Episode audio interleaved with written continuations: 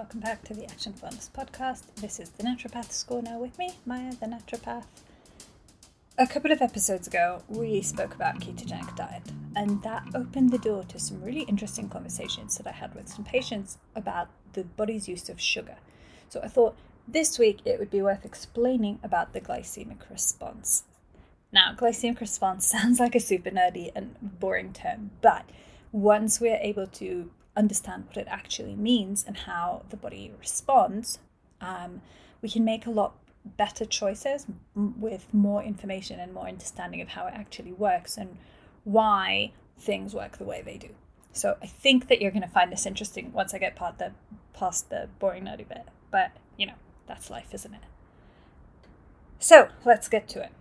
Basically, a glycemic response is an increase in blood glucose levels, which happens after eating carbohydrates. So, when we digest our food, the carbohydrates in the food break down and they become glucose, which passes from the digestive tract into the bloodstream.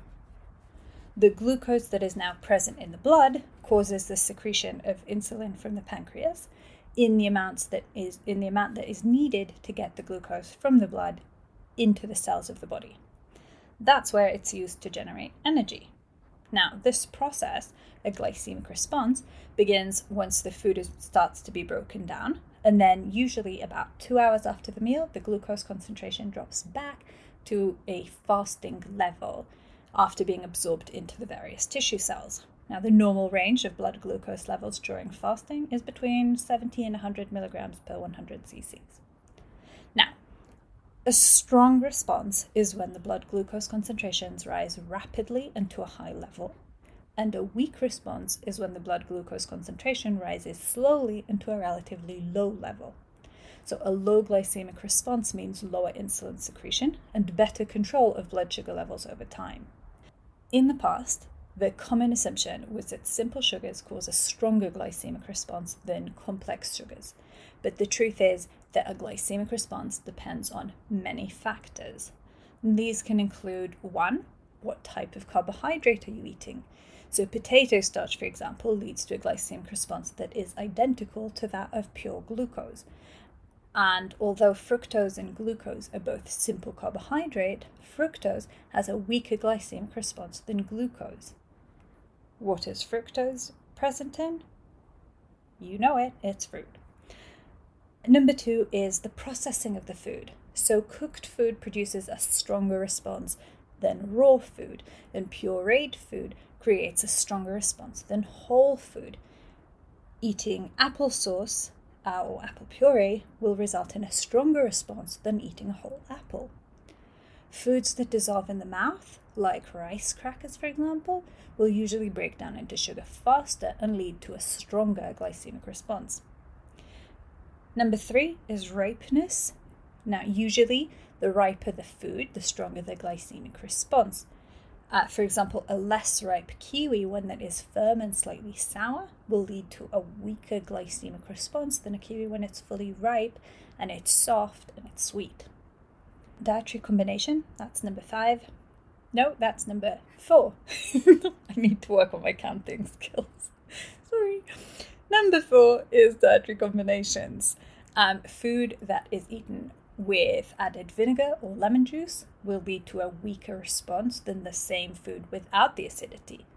Also, adding dietary fiber will also moderate the glycemic responses of food, as well as the presence of protein and fat in food. So, eating something on its own as opposed to eating it in a meal will have a different uh, glycemic response. Number five is differences between people. The glucose curve and the amount of insulin secreted in the body varies from person to person, and all the more so between a person who's diabetic and one who isn't. Also, the amount of enzymes secreted in the digestive tract and the rate of digestion, the rate of digestion in the digestive system also varies between people. So, a glycemic response is an increase in blood sugar after eating. What is the glycemic index?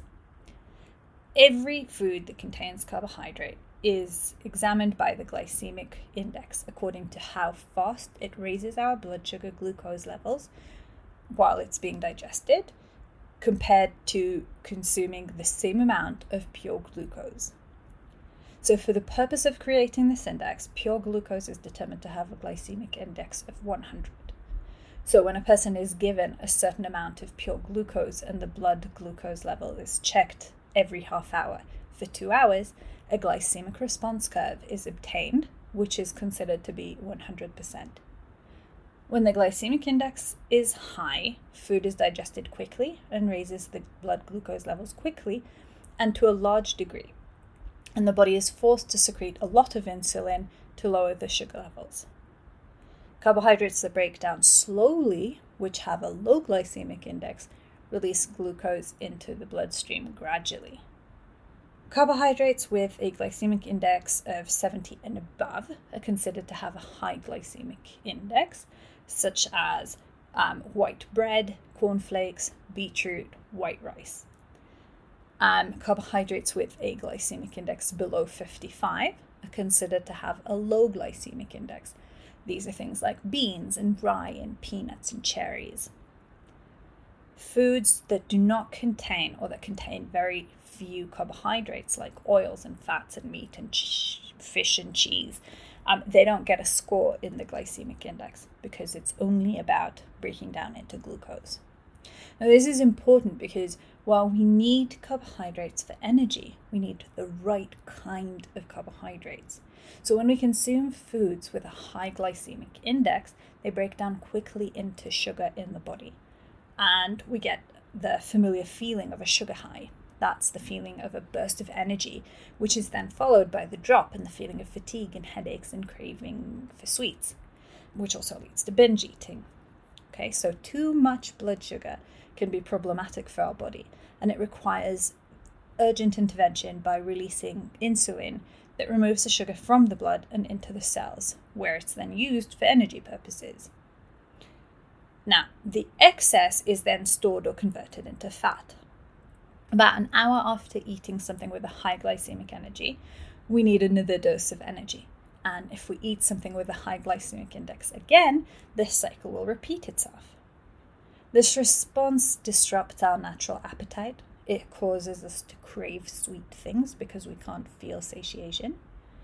And if this vicious cycle is repeated too many times, it can worsen into a state of what is called insulin resistance. This is a condition in which we need increasing amounts of insulin in order to reduce blood glucose levels. So, the same thing that I ate last year and needed X amount of insulin.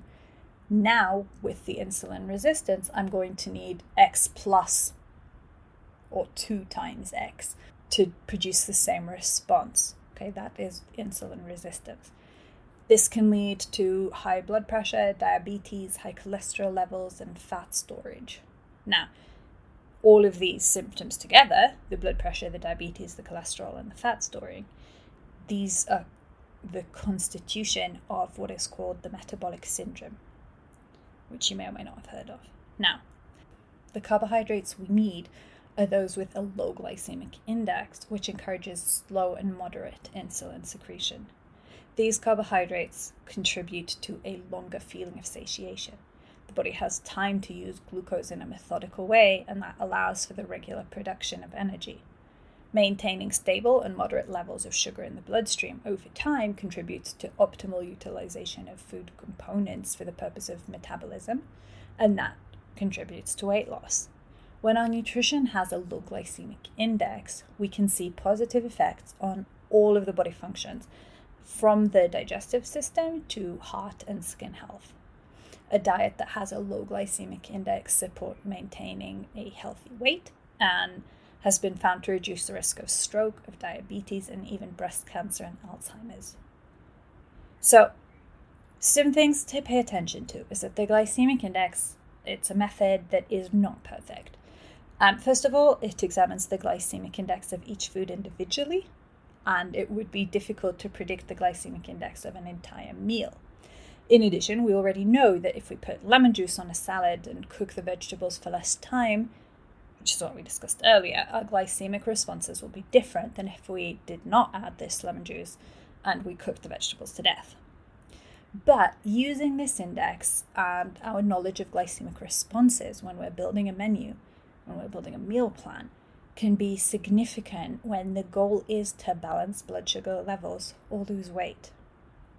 So, pay attention that in addition to consuming carbohydrates with a low glycemic index, eating things like legumes, beans, and lentils, and coarse grains, unprocessed and rich in protein, contributes to a moderate glycemic response. In addition, if we want our blood sugar levels to be balanced throughout the day, we should eat a number of small meals in the course of the day rather than three large meals. This is appropriate for most people, not everyone. People vary. Some people are grazers and some people are not. So, when you're thinking about how you can best plan your meals, try to use foods that initially start out with a low glycemic index. And if you use ones that have a high glycemic index, then make sure that you combine them with foods with a low glycemic index or with foods that have fat or protein um, or fiber to slow it down a little bit. Try to remember the five things that make a difference the type of carbohydrate, the processing of the food, the ripeness of the food, the dietary combinations, and the differences between people. So, when you consider all of these things together, it can help you make better choices and be more aware of how to create a, a meal that will have the least impact on your insulin levels, therefore reducing your risk for insulin resistance and metabolic syndrome and heart disease and diabetes in general. So, I hope that made sense. I hope I was able to explain it. If you have any questions, then please comment or send me an email. Um, the easiest thing, I guess, is to comment on podcast slash blog episode on the website, which is www.mayanaturopathy.co.uk. It's been an absolute pleasure to have you. I hope you have a really good day, and I will see you next episode.